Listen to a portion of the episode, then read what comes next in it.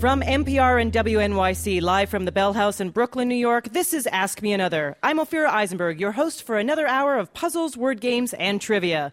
Coming up, you'll want to strap on some safety goggles and pull out your Erlenmeyer flask as we're going to get scientific with Jad Abumrad, co creator of the mind altering public radio show Radiolab.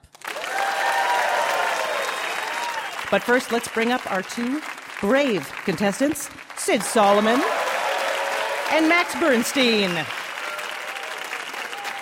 Welcome, Sid. Welcome, Max. So, Max, you are a PhD student in biology? I am. I'm very impressed. Oh, thank you. What are you working on right now, may I ask? What's your project? Uh, I work on uh, population genetics and evolution in microscopic worms. No idea what you're talking about, but that sounds crazy. Me neither, as it turns out. So you're growing these uh, these worms, and then you're counting how they reproduce. Something like that. Okay, yeah, that sounds fun. It's, it's pretty awesome. That's a PhD, huh? Uh, these days, anyway, yes. Excellent. Welcome to the stage. Oh, thank you. and Sid, you are a actor. I am. Uh, you're good at crossword puzzles, I bet. Yeah, I do okay. I grew up in a in a crossword loving family. I was very often the kid who got asked for the sports answers by my Oh, mom. yeah? Okay. Um, you know, I always knew it was the answer. Usually Mel Ott because there's two T's. Oh, look at you. Fancy right off the top of the show. I, like that about you, Sid. Okay, well, this game is appropriately called Got Game. In this challenge, we're going to list tokens, pieces, or spaces from popular board games, and you have to identify the game. Easy. For example, if I said left hand, right foot, and right hand, you would say twister. Exactly. So here we go dog, top hat, thimble. Max. Monopoly. That is correct. Kitchen, library, conservatory. Max. Clue. Clue is correct. Molasses swamp, peanut brittle house, gumdrop mountains. Sid. Candyland. Candyland. You got that. Stock market zooms, start career, day of reckoning. Max. The game of life. The game of life. That is correct. I hated that game. I hated that game. Did you like that game? Uh, it was all right when I won. I think that's every game, right? Yeah. Did you like life? I was always confused by the pegs and the cars. The children? Yeah. Obviously, I still am. Marshal Sergeant Bomb. Sid. Stratego. Stratego, correct. Slide, home, safety zone. Sid. Chutes and ladders. Ooh, I know it. That seems like it would be, but no, that is incorrect. Sorry? Max, that is correct. It is sorry. Canada's favorite board game.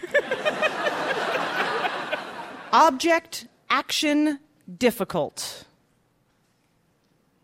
Your hint is often when I play this, one team will get nice things like house, spatula, sad.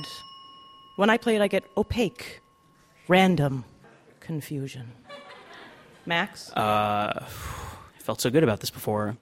Let's just say Pictionary. Let's say you're right. All right.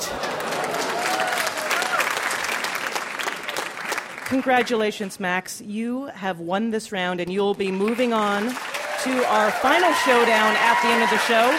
Sid, you were a fantastic competitor. Thank you so much for being on our Ask Me Another stage. Thank you. Big a hand for our first two contestants, everybody. And now I'd like to introduce you to our traveling troubadours for this week, Paul and Storm. Hi. Hi there. Would you guys like to play us a little something? We'd love to. Great. Uh, this song is about the dangers of moonlight. Four weeks ago, me and Emily Lou were on a North England tour. Late one night against advice, we went walking out on the moors. She thought she saw a doggy underneath the full moon's light. But when she tried to pet that doggy, it gave her a nasty bite. Didn't think too much about it till this morning when I read there was some kind of monster out last night and 18 folks were dead. My baby slept there next to me with blood caked in her claws. Tattered clothing, guts and entrails clenched between her jaws. Cruel, moon, please don't come out tonight. Cause when you do, my Emily Lou and me are gonna have a fight. They say the full moon's meant for lovers, but you're gonna break my heart. Cause when you shine, that baby of mine will painfully transform just like that guy from an American werewolf in London. Then she'll tear my eyeballs from their sockets, and I won't see my baby anymore.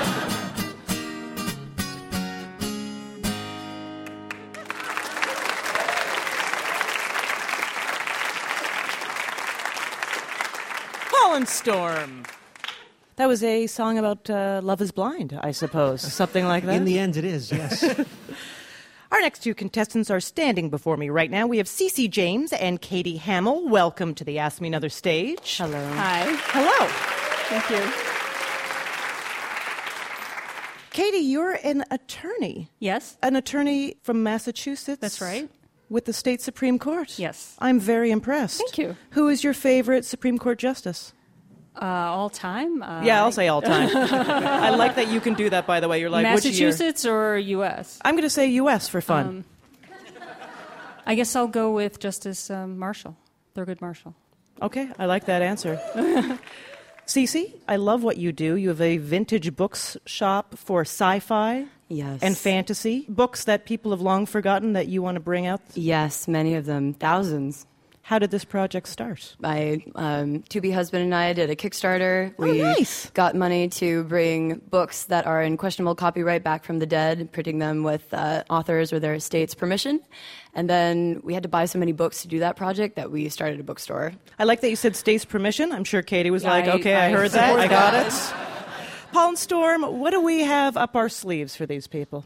well, when we heard that Jad Abumrad was going to be on the show, we figured we needed to do something smart and sciency. Yeah.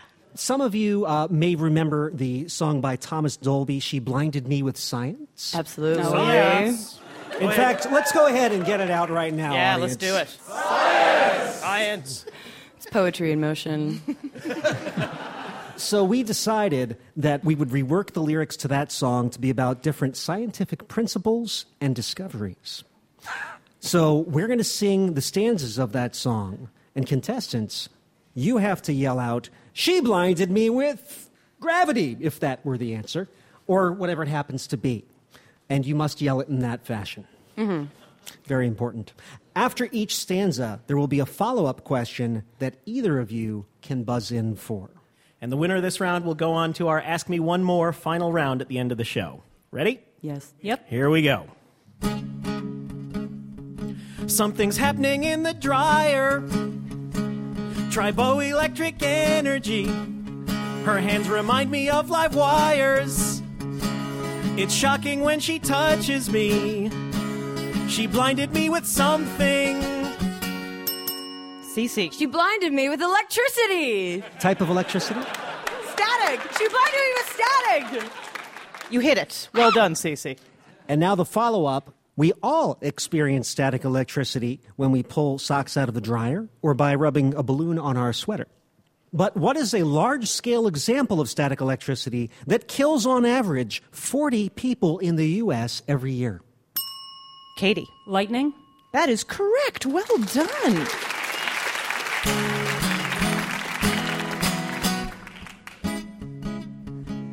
Genetics is her hobby. Her lab made children all make me amazed. They're identical copies, right down to all their DNA. She blinded me with something. Katie. She blinded me with cloning. That is Yes. correct, Katie. Follow up question. In 1996, scientists in Scotland reported the first mammal to be cloned from an adult cell, a sheep, by the name of what? Katie. Dolly. Dolly is correct. You know you're cloning, Katie. She puts my world in motion, riding the asthenosphere, forming mountains and the oceans. It's why Pangea is no longer here. Yeah, she blinded me with something. Katie. She blinded me with continental drift. Is that what you're looking for? The puzzle guru says yes. You got that correct. We were looking for plate tectonics, but that works. I feel the earth move under my feet. Saying what artist on her hit 1971 album Tapestry? Carole King. That is correct, Katie. She's so experimental, speaking to me in both Swiss and French. Collisions aren't accidental. In her multi billion dollar trench, she blinded me with something. Cece. She blinded me with a large hadron collider. Yes, that is ah. correct. and costing nearly $5 billion. The Large Hadron Collider was built to find elementary particles such as the Higgs boson, which has been given what sexy nickname by the media? Cece. The God particle. Also correct. Well done. It was a great, great match, but Katie is the winner of this round. She'll be moving on to our Ask Me One More final round. Cece, you're a joy to have on our Ask Me Another stage. Big round of applause for our contestants.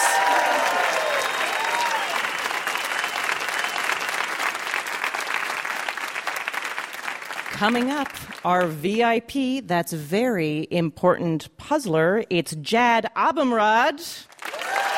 With Robert Krulwich, Jad hosts and produces the public radio show Radiolab. And back in 2011, Jad was named a MacArthur Fellow, popularly known as given a MacArthur Genius Grant.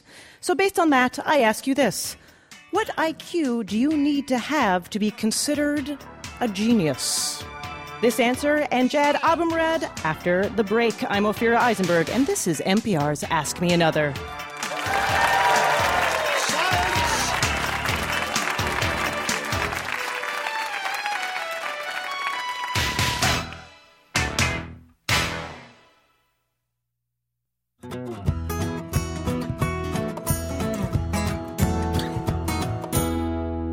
You're listening to Ask Me Another, NPR's hour of puzzles, word games, and trivia. I'm Ophira Eisenberg, and joining me is this week's VIP. That's Geek Speak for very important puzzler, Radiolab's Jad Abumrad.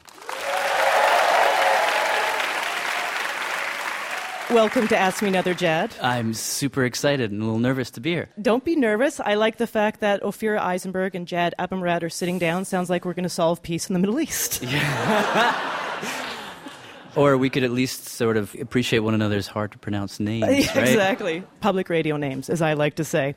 So I teased earlier in the show what IQ is considered a genius. Just wondering, when you were awarded hmm. the MacArthur, did you have to take an IQ test for that? I, I think you got to get into double digits, but no, no more. No, Yeah, yeah. 34. Is that okay? that's what I. That's what I scored. Just for anyone that's listening that wants to know what the answer to that was, you have to score. I think genius is about 140 and up, something that I will never attain. What was your first job in radio? Uh, I guess that would have to be. I volunteered for a community station here in New York, WBAI. Oh yeah, and uh, I, I did news reporting for them. And it was the kind of thing where I, I don't know if it's like this way now, but back in, in those days, you could just walk in there and then that day you could be covering some city hall thing and not know what the hell you're doing. they'd be like, "You here, you do this." get out there, and you're doing like a 12 minute piece about a protest. And how did things progress for you creating a show called Radiolab that is a cult hit? I don't know. I feel like I'm a couple of lucky breaks away from being a well educated bum with a double digit IQ. Um, I don't know. You know, I- I sort of wanted to be a musician, and that was sort of my plan all along. And pretty quickly after school, realized I was no good at that. it's so, and I was also writing a lot. And so, somewhere maybe three or four years after school, I decided that the two things I like to do kind of met in the middle at radio. I had never listened to the radio. It was not. I had no relationship to the radio as a kid. I grew up listening to radio in the back of cars and kind of public radio and sort of being bored by it. But somewhere like you know, coming out of school, I thought, wow, you know, the radio. What an interesting idea. It's sort of both things I like to do. And so I started volunteering. One thing led to another. I happened to be in the right place at the right time. So basically, the uh, moral is you got to show up. Take a shower every so often. so, shower. But yeah, but then I think basic hygiene and just show up. Yeah. Most people think of Radiolab as a science show, but it is obviously so much more than that. It makes science entertaining and accessible, but if you were to describe what it is, what do you say? Science show? I don't actually. I mean, it's certainly a show that's interested in science. Yeah. But it's about science seems to sort of be a confining way of talking about it. I think of it as it's a show that is interested in the scientific method, but ultimately, I feel sort of like a, a vampire would feel, to where like I want to suck the blood of science and dispose of the corpse. That's kind of how I feel about science. I don't ultimately care about science, but I love the questions, I love the method, I love the way in which you can be rigorous and investigate what you can know about the world. But ultimately, I'm interested in walking to that place beyond which we don't know, beyond which we can only speculate and dream and engage in mystery and wild conjectures. But I don't want to do that in a cheap way. Not like a you know get high in your dorm room kind of way. Right. I really The want to take step. seriously You what, take what you can know up. so that you can get to that place and feel like you've earned it, like that moment of wonder. So if I were to take all the episodes of Radiolab and put them together and try to see what the overall question, Hmm. the overall problem that is trying to be solved, what would it be? Wow. That's good, Uh, right? That's a that's good a one, good right? one, Yeah, I yeah, thought of that. That might have been one that you could have just warned me about in advance. no, you know what? I think I have a let me let me let me bump my way to an answer. I think like here's something we keep coming back to again and again and again. We don't mean to, but suddenly it's there. Questions of free will. You know, questions of like, can an individual break free from their destiny? Uh, can they somehow exert their own authorship on the universe? So every story that we do, I think, has that secret sort of idea like, can we, I, us, make a difference? I feel like I'm sort of in like cosmic therapy right now, just so you know. I'm learning a lot about me by talking to you. Is that it's narcissistic a little bit, but I like it. No, no, I go with it. Do you have any themes that you've tried to explore that you're just like, nope, this will never see the light of day for whatever reason? I would have said anything and everything to do with physics, but no, we've done a lot of physics recently. So, you know, we recently did a show where we tried to sonify what a mantis shrimp would see as it looked at the rainbow. Okay? And I thought to myself, I thought to myself while doing that, amazing. right? It's, That's I was like, amazing. if there's any story that can never be done on the radio, this is it. but we did it, and I think it actually worked. Thank you. So now I, I no longer believe in the limitations of what we do. I feel like we can do anything. Do your friends and family members, you know how some people, do people call you up and they're like, why is Pluto no longer a planet? Why can't I eat a spoonful of cinnamon? Like, do they call you up with, uh, No, but I, I will find myself at parties and someone will be like, Jad knows about science. Come over here. He's talking about wholesale copying of DNA sequences. I don't know. With the genius thing now, I'm suddenly expected to, to have opinions on things that I just don't know anything about. All right, Jad. Well, we are going to have a little trivia challenge for you later in the show. Fantastic. Thank you so much. Big hand for Jad Abumrad.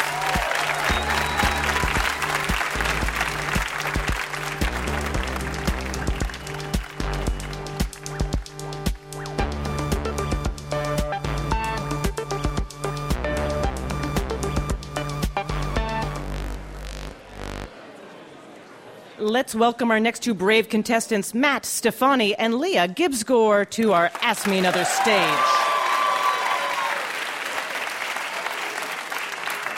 Matt, I understand you're a graphic designer, illustrator.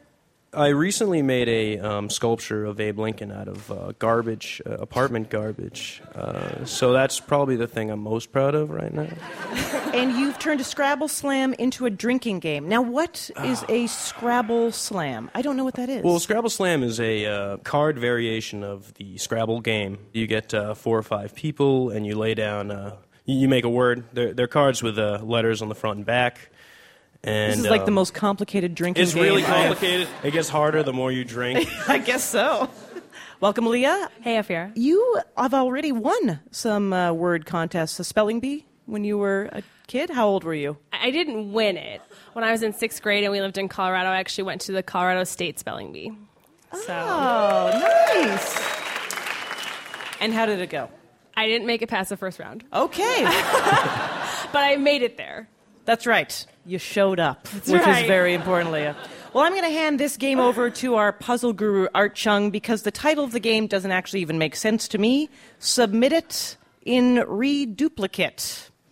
Please explain, Art. Well, sure, Ophira. Reduplicated words contain syllables that are repeated, sometimes with a slight change, such as in the word flip flop or chit chat. In this game, all of the answers are reduplicated sounds, where the only change between the double parts is the vowel. So, for example, if I said it's a jumble or hodgepodge of things, you would say mishmash. Of course I would. Who doesn't like to say mishmash? I love Mishmash, one of my favorites. Matt, Leah, ring in when you know the reduplicated words. It's the pleasant sound of tiny little baby feet. Matt. Pitter patter? Pitter patter, correct. It's a tchotchke you might find yourself buying at a flea market. Matt again. A doodad. No. Ah. That Should is be. awesome. Leah. A knick-knack. Knick-knack. Correct. Your next clue. We don't mingle with these disreputable people, who you might call the rabble. Matt. Riffraff. Riffraff. Correct. Close game here. It's a series of sharp turns in opposite directions. You stumped him. Your clue is uh, I did this when uh, everyone else did that. Matt? Oh boy. Uh, let me just stall for a second. Swiv, swerve. Swift swerve. Swift swerves. That sounds like a word. Does that, That sound does like a word? No. Leah, do you have any guess? No. Should we throw it out there? Zigzag. Zigzag. To mark with intersecting lines, or a pair of kid rappers from the 90s who wore their clothes backwards. Leah. Crisscross. Crisscross. okay, this word means to loiter or delay. Leah. Dilly dally. Dilly dally, correct. Once known as whiff waff, it's been an Olympic sport since 1988. Matt. Ping pong. Ping pong. Mr. T wants you to cut this meaningless talk. Matt. Jibba jabba. You're a jibber jabber. With delivery. This arcade game from the 80s requires you to inflate underground monsters with an air pump until they explode. Matt again. Dig Dug. Dig Dug. Correct. Never played that game, and now that I've heard the description, ridiculous. It's before your time. hey, watch it. I mean, thanks. What? I'm confused. so used to being insulted. Do you see what happened there? Here we go. DJ Kool Herc is considered one of the founders of this music genre. Leah. Hip hop. Hip hop. Great. It was a close game, but Matt, I, you are our winner. Congratulations, Matt. You'll be moving on to our final showdown at the end of the show. Leah, huge hand for Leah for being a wonderful contestant. Hi, Paul. Hello, Ophira. Hi, Storm. Hi, Ophira. How would you guys like to play us a tune? We were hoping you would ask. What do you have in mind? Thought we'd be in keeping with the theme of this uh, this last uh, game we just played. All right, I'm intrigued. Splish splash, I was taking a bath. Long about a Saturday night. Rub a dub, just relaxing in the tub. Thinking everything was alright. Well, I stepped out the tub, put my feet on the floor, wrapped the towel around me, and I opened the door. And then a splish splash, jump back in the bath. How, how does. it's just so exciting. I can't wait to see how the story ends. Yeah, I don't know. I'll tell you how it ends. I'll tell you right now. There was a splishing and a splashing, reeling with the feeling, moving and a grooving, rocking and a rolling, zigging and a zagging, nicking and a knacking, hipping and a hopping. jibbering and a jabbing, digging and a dugging. Woo! A splish splash.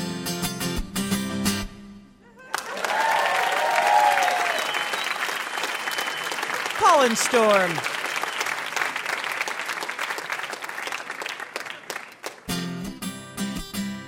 If you're listening and thinking these puzzles are so easy, well then get over here. To become a contestant on Ask Me Another, simply email us at askmeanother at npr.org and we'll send you a quiz and see what you got.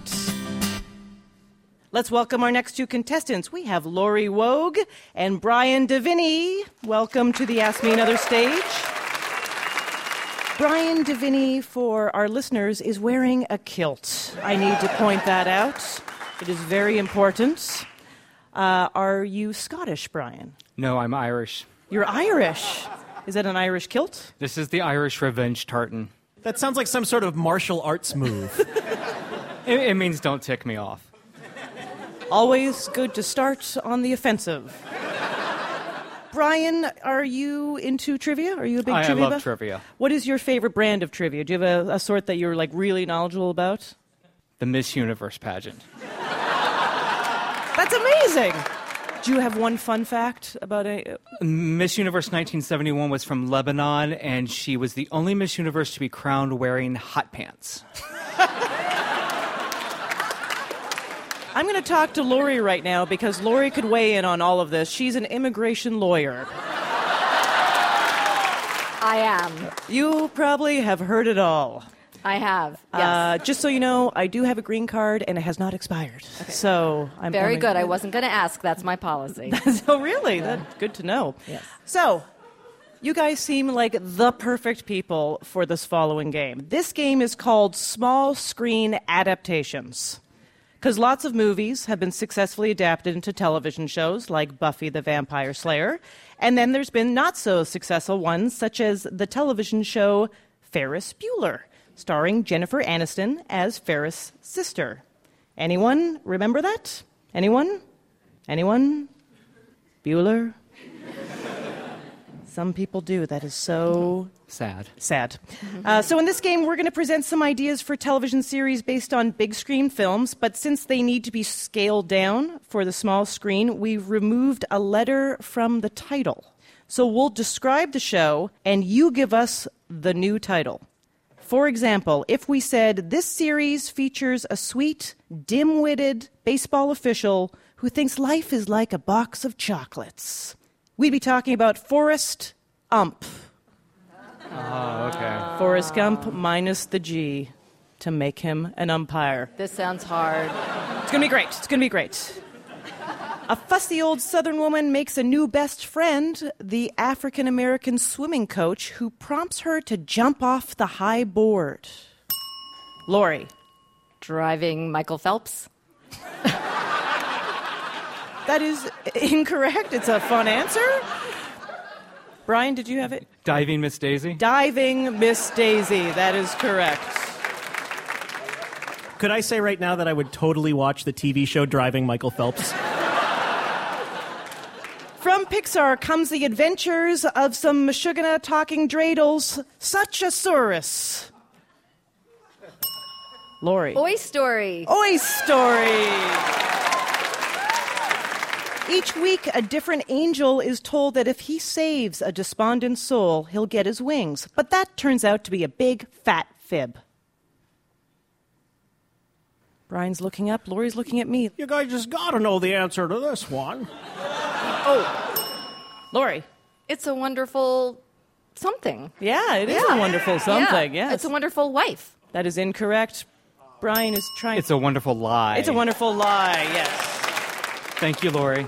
An overprotective clownfish desperately tries to locate his son, last seen wearing his hair over his eyes, listening to Weezer, and swimming with sharks off the coast of Australia. Brian. Finding emo. Finding emo. Jack Nicholson plays a jaded private detective in this hard boiled mystery series set in a city full of green, moss covered pets. Lori.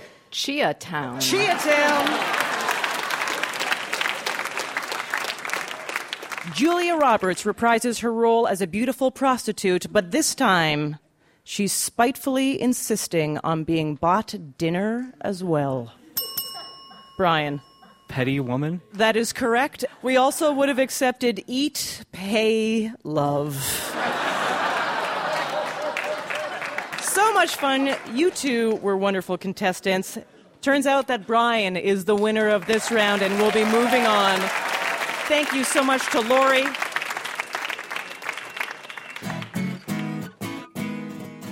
This is NPR's Ask Me Another, and I'm Ophira Eisenberg. Coming up, we'll find out what your last name says about the job you were born to do. Plus, we'll strap Radiolab's Jad Abumrad in the Ask Me Another puzzle hot seat.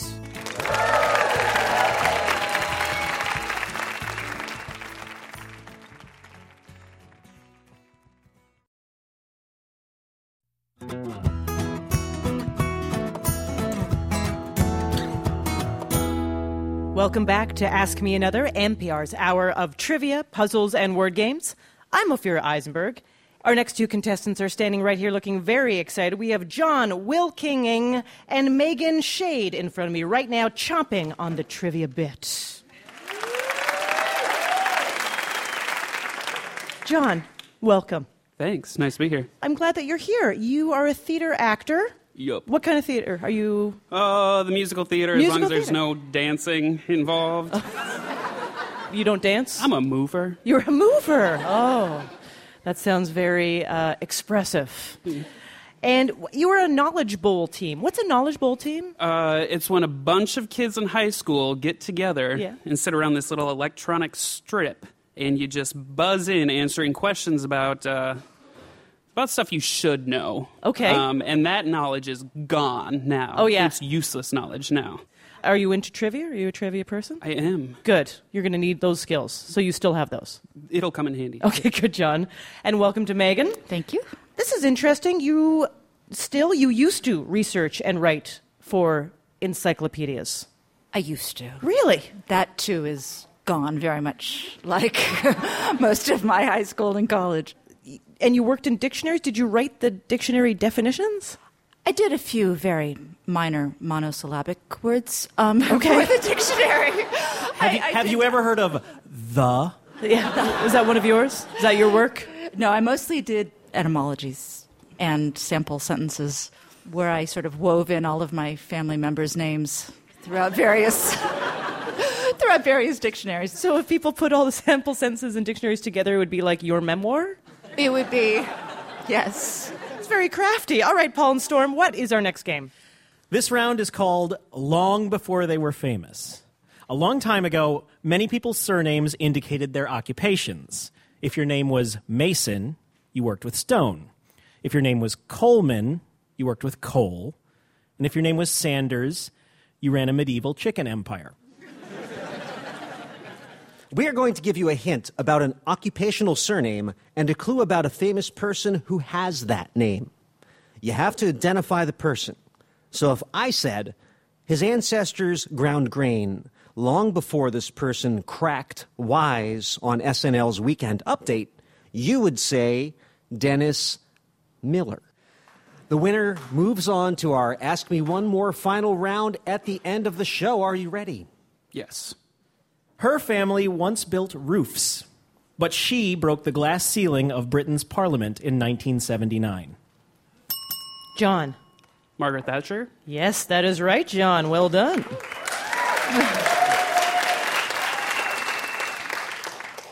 His great, great, great, great, great, great, great, great, great, great grandfather may have trained falcons, but he wrote books like Light in August. Megan. William Faulkner. There you go. Correct.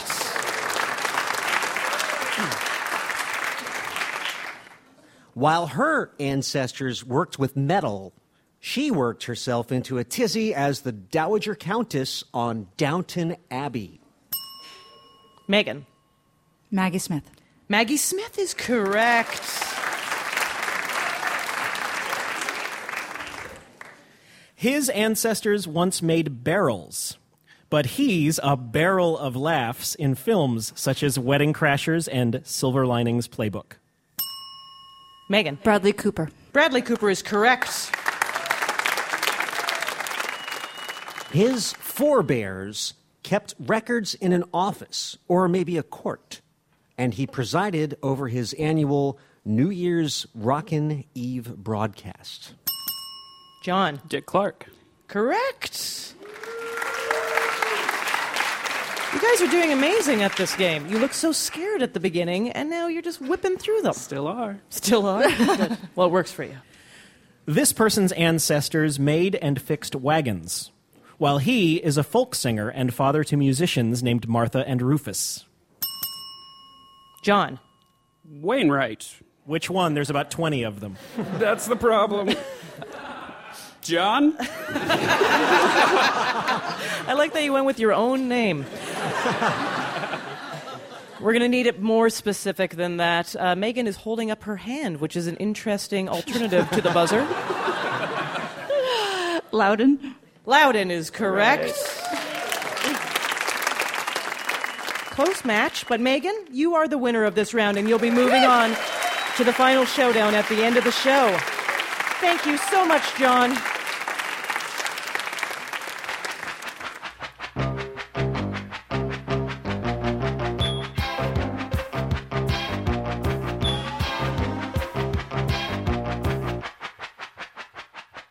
Now let's welcome back to the Ask Me Another hot seat our VIP, Jad Abumrad.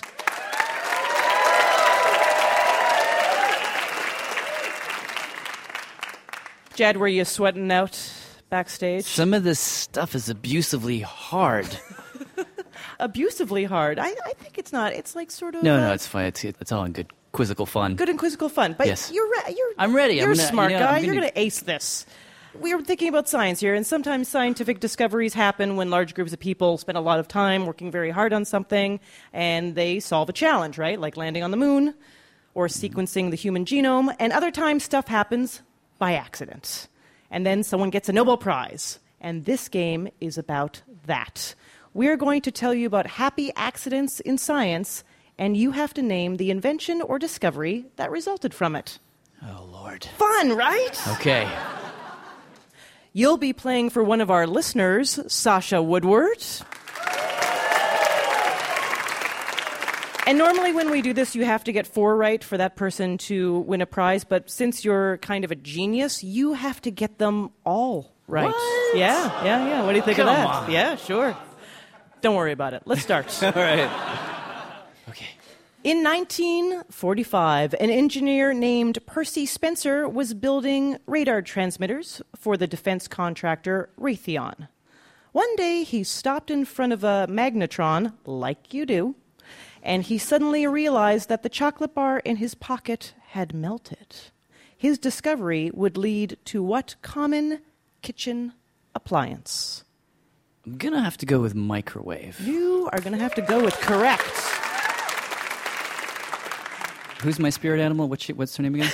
Spirit animal's name is Sasha Woodward. Okay, all right. Yeah. In 1941, George de Mestral went on a hunting trip with his dog in the Alps. He noticed at the end of the day, he and his dog were covered with burrs, small seeds that hooked into his clothes and his dog's fur. And after examining them under a microscope, hopefully he took a shower first and cleaned off the dog, he came up with an idea for what fastener? Velcro? Yes, of course. Change lives, Velcro. You know, I read this story to my kid every day about the Apollo 11. It's all about Velcro. Velcro was huge in space at the very beginning of space travel. Yeah. Because things were floating around, they had to fasten it. What did they do before that? They just couldn't have anything. It, knocked in their heads and woke them up in space. that was their alarm. Thank goodness for Velcro. Okay. In 1879, a chemist named Konstantin Fahlberg was conducting experiments on coal tar derivatives. One night at dinner, he noticed that the dinner rolls were unusually sweet, but his wife insisted that she had not changed the recipe. This guy had a wife that made him dinner rolls. Let me point that out right now. It turns out that he had left work without washing his hands, disgusting. So he went back to his lab, tasted everything in his workspace, weird, and then discovered an overboiled beaker. What sugar substitute did Fahlberg accidentally create? Okay, can we go through this more slowly? Sure, let's do so, it. Fellow makes some sort of tar derivative. Coal tar derivative. Coal yep. tar derivative ends up in the dinner rolls. Yeah, because he doesn't back wash to his, his lab. hands. Something got onto his hands and into the dinner rolls. Yeah, something a beaker overboiled, and it's And it is a sugar substitute. It's a sugar substitute, In 1879. and it was in 1879. And his first name is Constantine. Constantine. That should help. And his wife Should- made dinner rolls. His wife made dinner made rolls. dinner rolls. Just keep on vamping. Just And keep he did going. not wash his hands before dinner. Did not wash his hands. and he tasted everything in the lab, including his lab partners. I can't think of any sugar substitutes except for saccharin. That's the one. That's it? Yeah. 1879? That was made. I know. So far, you are doing great. You have a perfect score. Okay. In 1964, two Bell Labs engineers could not determine what was causing a low, steady noise in their giant antenna. They double checked their data, recalibrated their equipment, they even cleaned out the pigeon droppings in the antenna. But the noise remained. 14 years later, Arno Penzias and Robert Woodrow Wilson won the Nobel Prize in Physics for discovering cosmic microwave background radiation, which is considered proof of what cosmological theory? The Big Bang. Yes, indeed. That's four, right? That is four. Fantastic. I know, you got one more. Oh, okay. one more moment to shine. This one isn't technically a scientific discovery, it's just really cool. In the 1930s, Cleo McVicker invented a putty like substance to clean the soot from coal burning stoves off of wallpaper. Weird. But mm-hmm. 20 years later, natural gas stoves were, be- were becoming popular, and the demand for that product fell. So, his company almost went out of business until a family member heard that children had trouble using modeling clay. So, the company decided to remove the cleaning agent, add color dyes, and start selling their wallpaper cleaner as what? Is that how Play-Doh came into the world? Yeah. Is that not chilling? Hot damn. I don't know if you were this kind of kid, but I've eaten Play Doh. it's a little salty, but I didn't know it was a cleaning agent. It's basically like bread, but with some dye in it, mashed up. Yeah, and turns out just missing one little thing that cleans soot off of wallpaper. but Jad, you've done it. You got them all right. Wow. Congratulations. Thanks to you, Sasha Woodward gets an Ask Me Another Rubik's Cube. And you know what? So do you. We have a wonderful gift for you. We have an Ask Me Another Rubik's Cube that is wrapped in our Ask Me Another chamois that you can use to clean your iPad screen, your glasses, other people's faces, whatever you want. One more round of applause Thank for you. our VIP, you. Abumrad.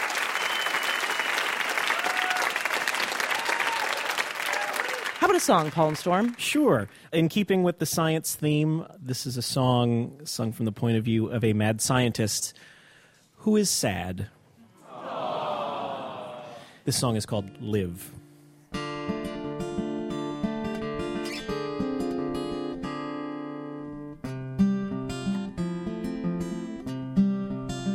I've worked so long, every night and every day. Been through hours and hours of research and dozens of graves. The perfect girl turns out was just too hard to find. So I had to make her, but can I make her mine? Will she be friendly or will she break free? Will she terrorize the villagers? Will she notice me? Hard work and science are what I have to give. And all I'm asking in return is that you live.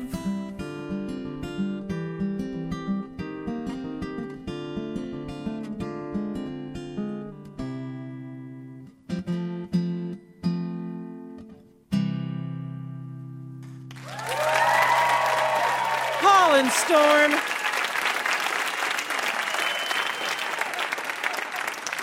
Finally, it's what our contestants have been waiting for. Let's bring back our winners to play our Ask Me One More final round. From Got Game, we have Max Bernstein. From Blinding Me with Science, Katie Hamill. From Submit It in Reduplicate, Matt Stefani from Small Screen Adaptations, Brian Davini, and from long before they were famous, Megan Shade.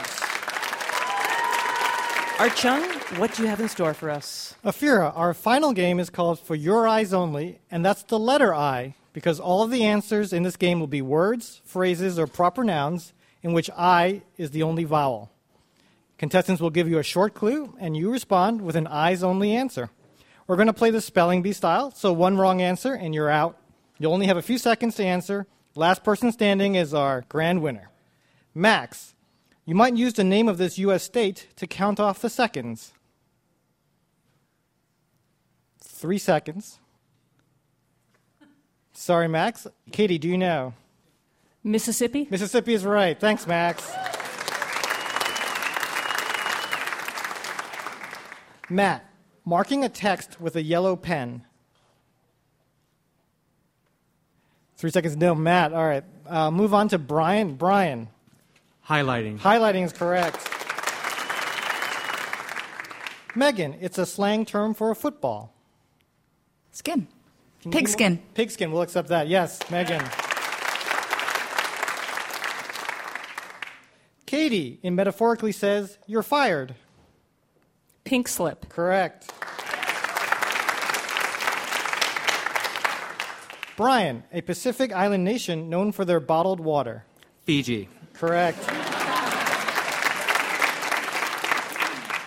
Megan, he used to rap with DJ Jazzy Jeff. DJ I. No, I'm sorry. Katie, do you know? Will Smith? That is correct. We're down to Katie and Brian. Brian, it's the biggest hit of the band Devo. Whip it. Whip it, good. Katie, in dentistry, it's an inflammation of the gums. Gingivitis. Correct. Brian, it's an important person, or Donald Trump's hair, allegedly. Three seconds. Brian is giggling, but I'm sorry. Katie, for the win, an important person, or Donald Trump's hair, allegedly. Bigwig. Correct. You are a winner.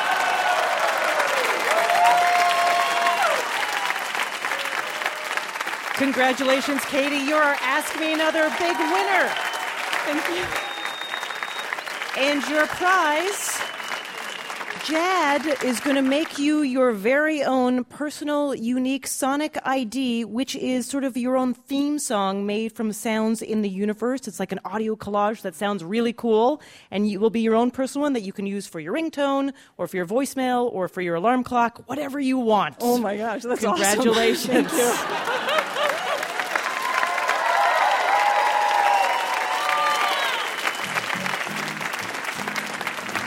Well, that's it for Ask Me Another, but it does not have to end here. You can take us with you everywhere by downloading our podcast, or you can find us at a bunch of games we didn't get to play on Facebook and Twitter. Just look around for NPR Ask Me Another. Ask Me Another's puzzle czar is Art Chung. Hey, my name anagrams to Narc Thug. The man behind the music of Ask Me Another today are Paul and Storm. Modular Pants. Additional puzzle writing is provided by Mark Halpin, Dan Schofield, Mary Tobler, and Greg Volk. Ask Me Another is recorded by Paul Ruest and produced by Josh Rogosin, John Asante, and Eleanor Kagan.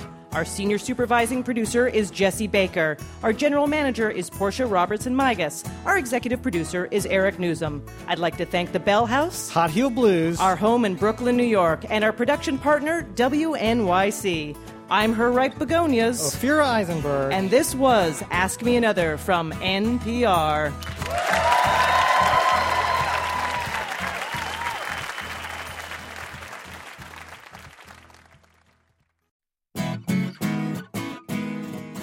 Coming up on Ask Me Another, NPR's hour of puzzles, word games, and trivia, the King of Horror's son, novelist Owen King, offers a tip for aspiring writers. People ask me all the time, well, what do you do when you get to the hard part? And I just quit. Join me, Ophira Eisenberg, on Ask Me Another, NPR's guiltiest and most puzzling pleasure.